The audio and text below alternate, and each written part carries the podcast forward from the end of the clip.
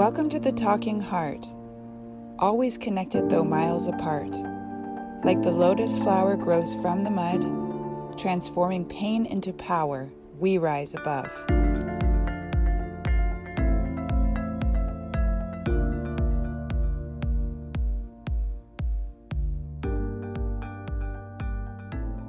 I saw this huge hawk in my yard. We have these big trees, and he was gigantic. He was beautiful.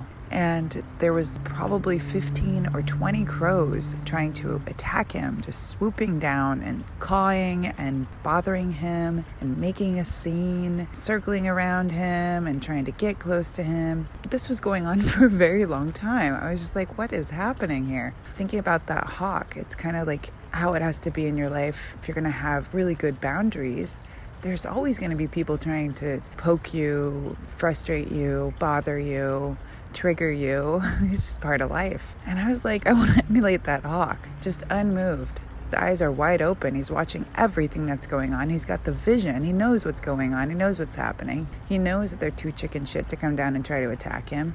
He knows that he's bigger than them and he's centered and still, yet totally observant.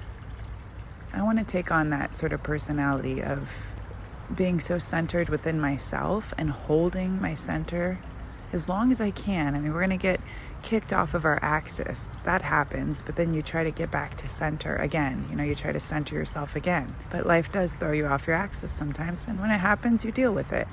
But if you try to remain as like centered in your core as you can and you walk through life in full presence and in wholeness of being, of your mind, body, and spirit, and you are feeding all those three parts of yourself, holding your life in balance, then you're less likely to be bothered by those loud, annoying, cawing crows, even though I love crows.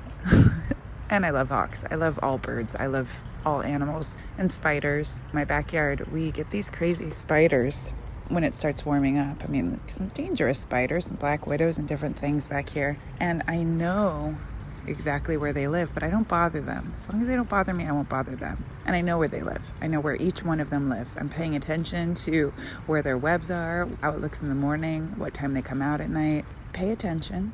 Don't get in anyone's way. Stay on your side of the street and stay in your center.